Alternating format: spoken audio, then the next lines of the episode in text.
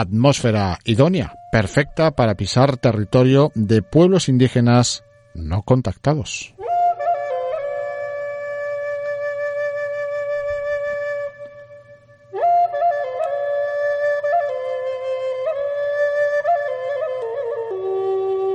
La organización Orpio acaba de obtener imágenes de una comunidad indígena no contactada en la Amazonía peruana. Las fotografías muestran casas comunales o malocas pertenecientes a indígenas no contactados que viven en la densa selva amazónica del estado de Loreto en la región fronteriza con Ecuador.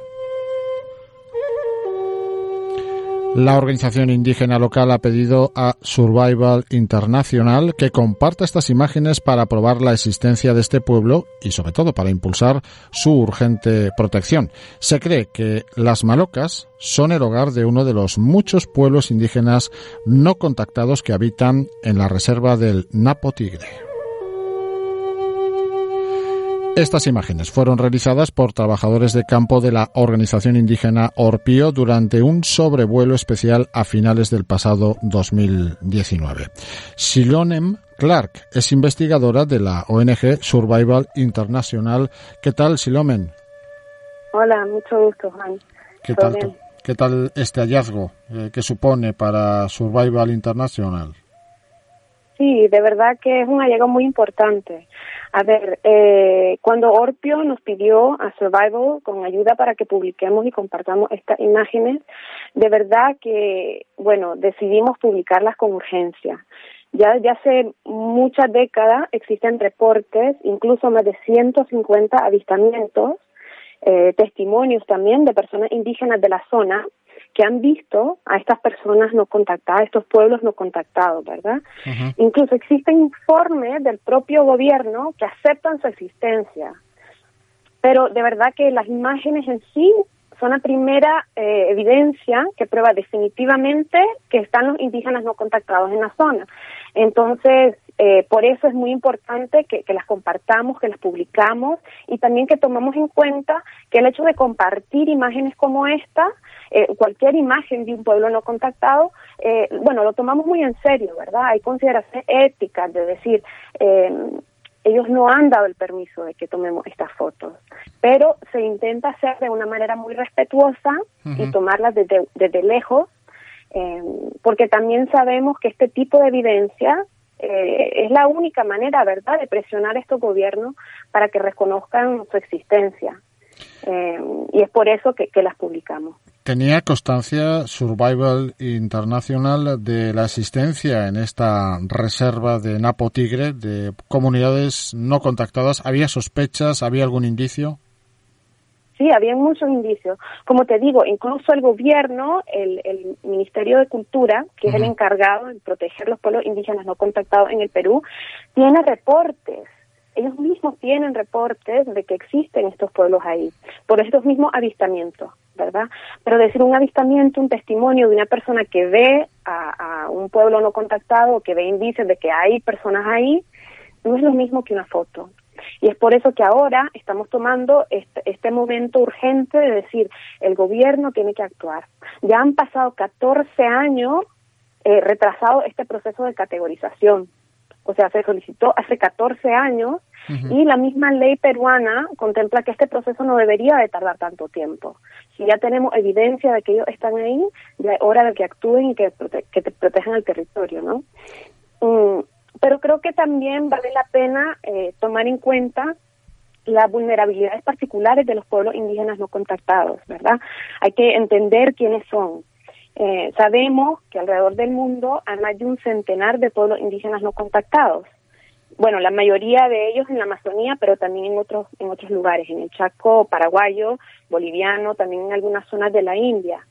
Y sabemos que son pueblos indígenas que no se relacionan con la sociedad mayoritaria no sabemos exactamente cuántos son ni dónde viven, eh, pero sí sabemos que viven en las áreas más biodiversas del planeta y es justamente por eso, porque sus territorios son de los más ricos en recursos, que hay un sinnúmero de compañías, de individuos, de foráneos que invaden sus tierras sin su consentimiento. buscando cómo, qué sé yo, robar, saquear y extraer los recursos. Y es lo, lo mismo que sucede en este caso del Napotigre, porque existen superpuestas al territorio, a esta propuesta territorial, eh, varios lotes petroleros. Y es por estos mismos intereses petroleros que eh, pensamos que se ha ido atrasando y atrasando el proceso de categorización, que sería el proceso que protege eh, e, esta zona, ¿verdad? Ellos sí que saben de nuestra existencia al otro lado de la civilización, ¿no? Bueno, no sé. De verdad eh, es muy difícil decir. Me imagino que, que algunos sí sabrán, eh, o sabrán que existe algo afuera. Sabemos que, que la mayoría de ellos no quieren contacto. ¿Y cómo lo sabemos? A ver, no hablamos con ellos, ¿verdad? Em, pero sabemos que rechazan el contacto, o sea, cuando, cuando personas foráneas entran al territorio o incluso en avioneta pasan por encima del territorio, ellos se corren, se esconden, atacan a los foráneos que entran, ¿verdad? Entonces, es posible que por estos roces ellos sí estén estén al tanto de que existe, eh, ¿verdad?, personas y sociedades afuera de la, de, la suya, eh, pero no sabemos exactamente la idea que ellos tendrán, ¿verdad?, de, de, la sociedad mayoritaria. Eh, también creo que es muy importante decir que sabemos que la experiencia del contacto forzado ha sido catastrófica en otros casos, ¿verdad? Y para muchos pueblos han, han vivido etnocidio, genocidio a raíz de, de este contacto forzado. Y desafortunadamente muchas veces esto ocurre en silencio y sin que nadie se dé cuenta, ¿verdad? Porque estamos hablando de zonas bastante remotas. Entonces, pero sí tenemos testimonio de otros pueblos que en el pasado han sido contactados forzosamente, eh, como por ejemplo el caso de los Yanomami en, en el Brasil, con la frontera también de Venezuela, y el pueblo Ayoreo en Paraguay. Y ellos nos cuentan que al ser contactados por misioneros, evangelizadores o, o por foráneos que también entran eh, a, robar sus recursos, fueron expuestos a enfermedades. Y como ellos no tenían inmunidad a estas enfermedades foráneas, miles de ellos murieron, ¿verdad? Entonces, sabemos que lo más importante en este caso es proteger el derecho al no contacto, que de hecho es un derecho eh, que, que, va de acuerdo con, con, los principios de derechos humanos internacionales, que va eh, también inscrito en las directrices de las Naciones Unidas, de la OEA, de la CIDH, de toda esta como eh, protección internacional, ley internacional, ¿verdad? Y en el caso de Napotigre, también de la propia ley peruana porque existe una ley de PIASI, que es Pueblos Indígenas en Aislamiento y Contacto Inicial, que es el nombre técnico, ¿verdad?, para los pueblos no contactados, que exige que el gobierno proteja a estos pueblos del contacto forzado, porque ya sabemos que el contacto forzado puede ser catastrófico y en casi todos los casos lo ha sido. Eso te iba a consultar sobre este nuevo hallazgo de este pueblo, de esta comunidad no contactada en la reserva de Napotigre, en Perú. ¿El gobierno tiene políticas a favor de los pueblos no contactados? ¿Es Perú un territorio respetuoso con la implementación de políticas de este estilo? A ver, las leyes están. El Ministerio de Cultura tiene la responsabilidad eh, de velar por los intereses de los pueblos indígenas no contactados en el Perú. Existen expertos en el tema en el país, ¿verdad? Y las leyes, de verdad que sí, eh, no están tan mal. Es decir, eh, ya tienen su ley PIASI y también tienen inscrita en esa ley PIASI el derecho al no contacto, que es lo más importante. Ahora, con la implementación es otra cosa. Y este caso especialmente comprueba el hecho de que a pesar de tener las leyes, a pesar de tener las instituciones, a pesar de tener información ya desde hace 14 años de la presencia de estos pueblos, por los mismos intereses petroleros, extractivos, no se ha logrado la protección de estos pueblos y no sabemos francamente qué es lo que está sucediendo dentro del territorio. Entonces es muy preocupante en ese sentido y bueno, yo les recomendaría que, que visiten la página o, nuestra página o la página de Orpio para ver la imagen, que también es una imagen muy impactante, ¿no? Eh, y también de darse cuenta de que hay que presionar al gobierno y, y sabemos que el, el, la presión internacional sí ha tenido efecto. En el pasado hemos visto que el gobierno ha respondido cuando cuando cuando existe esta presión internacional, porque como ya ya han reconocido, ¿verdad?, eh, que, que, que los pueblos indígenas eh, no contactados deberían de tener el derecho a, a seguir su vida y decidir su propio futuro. Y eso otro punto muy importante que siempre hay que hay que recordar que estos pueblos no son, digamos, reliquias primitivas, ¿verdad? Ellos no viven en un pasado remoto, ellos están aquí con nosotros y viven viven ahora, son contemporáneos nuestros, ¿verdad? Y como tal son una parte esencial de, de la diversidad humana. Y es por eso también que hay que protegerlos como como como nuestros contemporáneos. Así, por tanto, cuando se denuncia a nivel internacional un atropello a los derechos de pervivir, por ejemplo, en un territorio eh, con un sistema de vida diferente, ¿existe una reacción de los gobiernos aludidos? A veces, depende mucho del, del gobierno, claro, depende mucho de cuánta presión se puede ejercer, pero sí, hemos visto que, que puede tener un efecto muy fuerte y, y, y puede, y puede cambiar las cosas a nivel eh, a nivel de exposición ¿no? del exterior, ¿qué nivel de vulnerabilidad eh, tiene un pueblo indígena no contactado? Bueno, como Survival nosotros siempre decimos que los pueblos indígenas no contactados son los más vulnerados del planeta, ¿verdad? Ellos no pueden hablar ni defenderse, ni, ni deberían de hacerlo. Entonces, es por eso también que nosotros tenemos una campaña específicamente para defender los derechos de los pueblos no contactados alrededor del mundo. Entonces trabajamos en el Brasil, trabajamos en el Perú, en Paraguay, eh, alrededor del mundo, pero claro, como la mayor parte de estos pueblos están en la Amazonía, es ahí donde enfocamos nuestro, nuestro trabajo.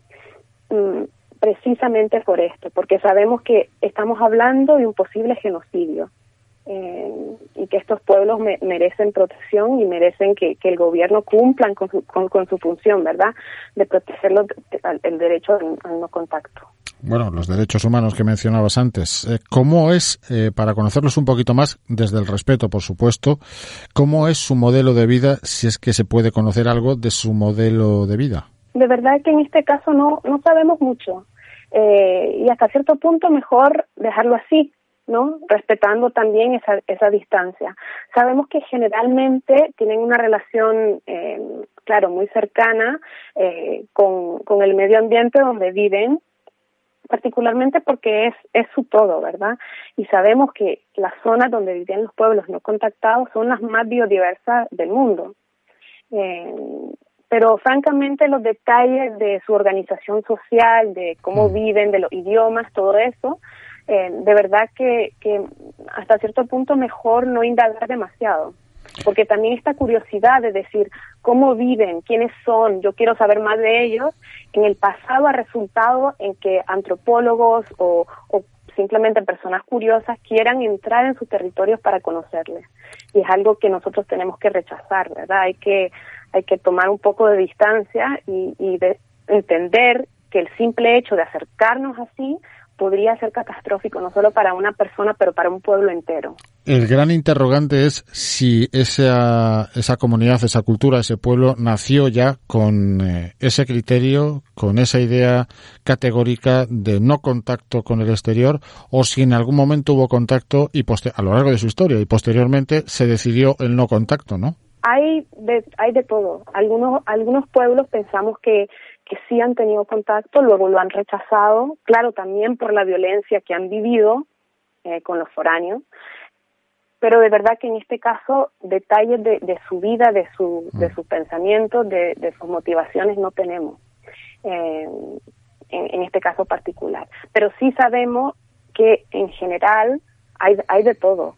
Um, y, y, también es esta misma diversidad que hay que proteger. Pues eh, tenemos la única oportunidad o una de las eh, oportunidades más exclusivas, asomarnos a esta ventana, a la página web de Orpio, donde se encuentran esas imágenes eh, captadas de esta comunidad indígena no contactada. Y con esta distancia pues podemos comprobar que existen otros modos de vida y otras manifestaciones de existencia más allá de las que conocemos, como decimos, con el máximo respeto y con la distancia eh, que se nos exige. Silone M. Clark, investigadora de la ONG Survival International. Gracias por acercarte a Contraparte una vez más. Muchísimas gracias, Juan. También quería agregar que cómo Survival y Ortio tendremos en el futuro acciones y actividades si, hay gente que se quiere involucrar y, y, quieren apoyar, ¿verdad? Este este caso y tendremos estaremos publicando más más detalles en las próximas semanas. Pues estaremos muy atentos. Gracias. Bueno, muchas gracias, Juan.